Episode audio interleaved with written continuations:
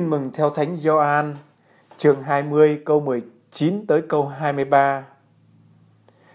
Vào ngày thứ nhất, vào chiều ngày thứ nhất trong tuần, lúc cửa các nhà các môn đệ họp đều đóng kín, vì sợ người Do Thái, Chúa Giêsu hiện đến đứng giữa các ông và nói: "Bình an cho các con." Khi nói điều đó, người cho các ông xem tay và cạnh sườn người. Bây giờ các môn đệ vui mừng vì xem thấy Chúa. Chúa Giêsu lại phán bảo các ông rằng: Bình an cho các con, như cha đã sai thầy, thầy cũng sai các con. Nói thế rồi, người thổi hơi vào các ông và phán bảo rằng: Các con hãy nhặt lấy thánh thần các con tha tội cho ai thì người ấy được tha các con cầm buộc ai thì người ấy bị cầm buộc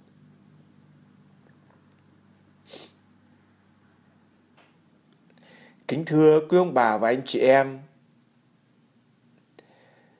vào buổi chiều ngày thứ nhất trong tuần khi các môn đệ đang họp các cửa đều đóng kín vì tại sao các ông đóng kín Kinh Thánh nói rất rõ, vì sợ người Do Thái. Trước biến cố Chúa Giêsu chịu chết, các môn đệ sợ hãi. Sợ hãi, một khi chúng ta sợ hãi, thường thường có hai nguy cơ xảy ra. Trong cuộc đời chúng ta không ai không tránh được những thất bại sợ hãi. Mà khi sợ hãi như các môn đệ hôm nay nhốt mình trong căn phòng nhỏ. Trước thất bại chúng ta run sợ. Trước đau khổ chúng ta run sợ. Nỗi sợ là một yếu tố tiêu cực trong cuộc đời nó luôn luôn xảy ra. Một người sợ thất bại trong việc thi cử, một người thất bại, sợ thất bại trong công ăn việc làm, một người sợ thất bại trong tương quan tình cảm, tình thương với người khác. Thất bại là một cái gì đó giam hãm, nó là cái gì đó luôn luôn vây bủa với cuộc đời chúng ta. Và theo các nhà tâm lý học, theo tâm lý học, trước một biến cố tiêu cực, bi thương thất bại trong cuộc đời, con người thường có những cái nhìn tiêu cực, bi quan. Có hai hướng đi tới sau khi trải qua một biến cố tiêu cực. Một khủng hoảng nào đấy xảy ra trong cuộc đời. Hai hướng đó. Một là chúng ta hướng vào trong, hướng vào nội tâm.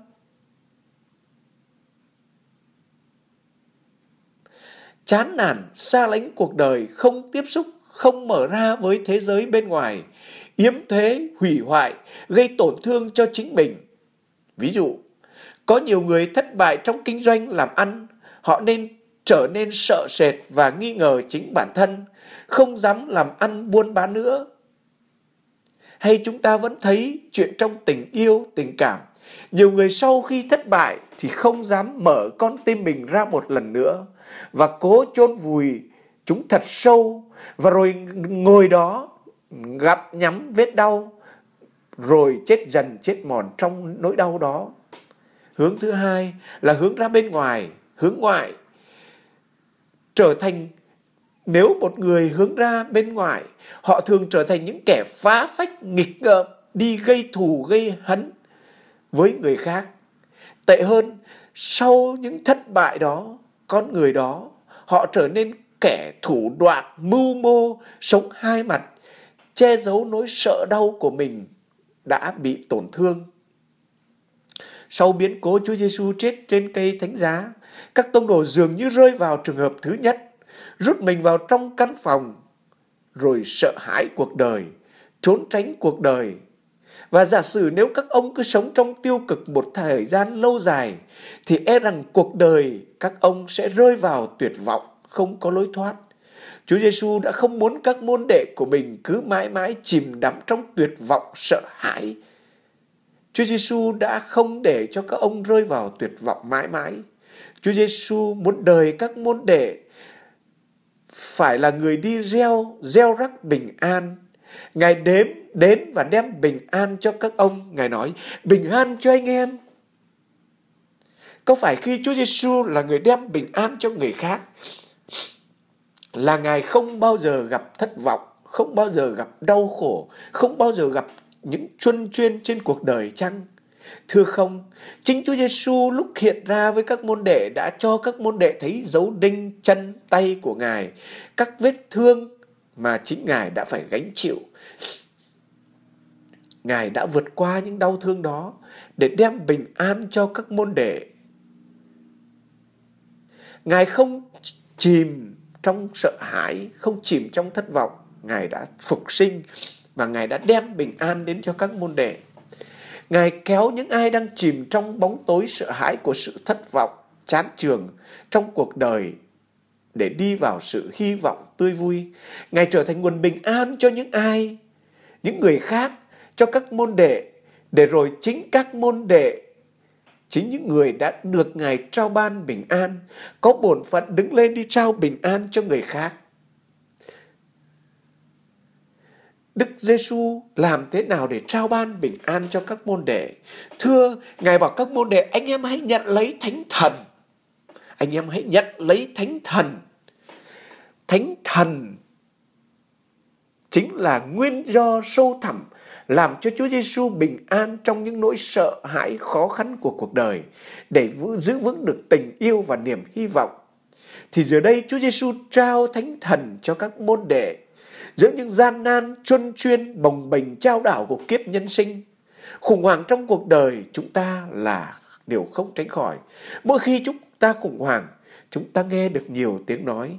Tiếng nói từ bên trong sâu thẳm, tiếng nói từ bên ngoài ập tới tiếng nói của sự dữ của Satan của tà thần có thể muốn chúng ta chìm đắm trong thất vọng muốn chúng ta cứ mãi mãi chán trường, chán trường trong đau khổ. Điều này chúng ta rất rõ và khoa lịch sử tội phạm đã chứng minh. Hầu hết các tội phạm đều có một quá khứ vì thất bại ê chề nào đó và vì thất vọng, mất niềm tin cho nên họ đã đi vào con đường tội phạm.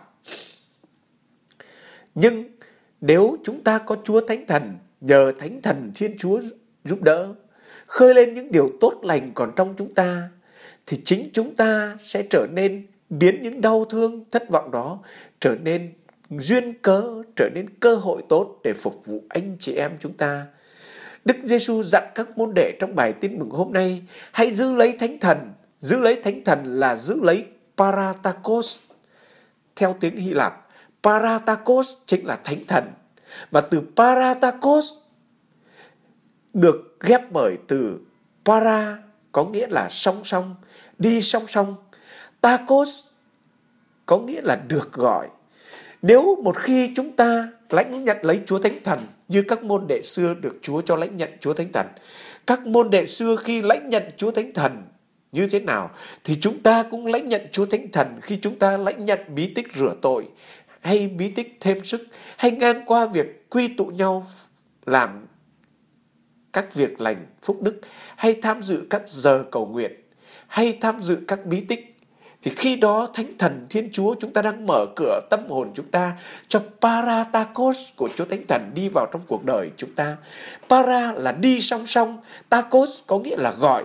Chúng ta để cho paratakos là người đi cùng với chúng ta đồng hành với chúng ta. Chính vì vậy, khi chúng ta lãnh nhận Chúa Thánh Thần là chúng ta chấp nhận để Paratakos của Chúa Thánh Thần đi vào trong cuộc đời chúng ta. Chúng ta vẫn trong khi thi bằng lái xe chúng ta thấy khó nhất là thi parallel. Parallel cũng bắt nguồn từ tiếng para, para là đi song song. Cho nên một khi đời chúng ta để cho Chúa Thánh Thần là paratakot đi song song với chúng ta thì khi đó mọi gian nan, mọi khốn khó, mọi long đong, mọi vất vả, chúng ta sẽ có bình an. Xin cho chúng ta những người môn đệ của Chúa biết giữ lấy bình an và xin cho Chúa Thánh Thần là Paratakos được đi đồng hành với chúng ta. Chúa Thánh Thần chính là ngọn lửa, là ánh sáng, là gió, là sức mạnh giúp chúng ta đi trên cuộc đời đầy chuân chuyên gian khó này. Và khi có Chúa Thánh Thần, chúng ta sẽ biến đổi những đau khổ, những sự dữ dưới con mắt của Thiên Chúa bằng bình an, tươi vui phục vụ. Đó là hoa trái của Chúa Thánh Thần. Giờ đây, chúng ta hãy dâng lên lời kinh mà chính Chúa lời kinh mà chính ca đoàn thường hát trong bài lễ Chúa Thánh Thần ca tiếp liên. Lạy Chúa Thánh Thần xin ngự đến và từ trời cao tỏa ánh quang minh của Ngài ra. Lạy Cha kẻ cơ bẩn xin ngự đến, đấng ban ân huệ, đấng soi sáng tâm hồn, xin ngự đến. Lạy đấng an ủi tuyệt vời là khách trọ hiền lương của tâm hồn, là đấng ủy lao dịu dàng, Chúa là sự nghỉ ngơi trong cảnh lầm than, là niềm an ủi trong lúc lệ rơi. Ôi sự sướng, ôi sự sáng chứa chan hồng phúc, chiếu soi tràn ngập tâm hồn tín hữu của Ngài. Nếu không có Chúa phù trợ, trong con người còn chi thanh khiết, không có chi vô tội. Xin Chúa rửa sạch điều nhơ bẩn, tưới gội chỗ khô khan, và xin chữa lành nơi thương tích, xin uốn nắn điều cứng cỏi, sưởi ấm lại chỗ lạnh lùng, chỉnh đốn lại trật đường. Xin Chúa ban cho các tín hữu Chúa khắp nơi là những người tin cậy Chúa được bảy nguồn ơn thánh thần. Xin ban cho họ được luôn hiệp nhất trong yêu thương, được hạnh phúc nhờ ơn cứu độ và được hoan hỷ đời đời trong tình thương của Chúa. Lạy Chúa Thánh Thần, xin hãy là gió, là lửa trong tâm hồn chúng con, đốt nóng lòng yêu mến của chúng con. Amen.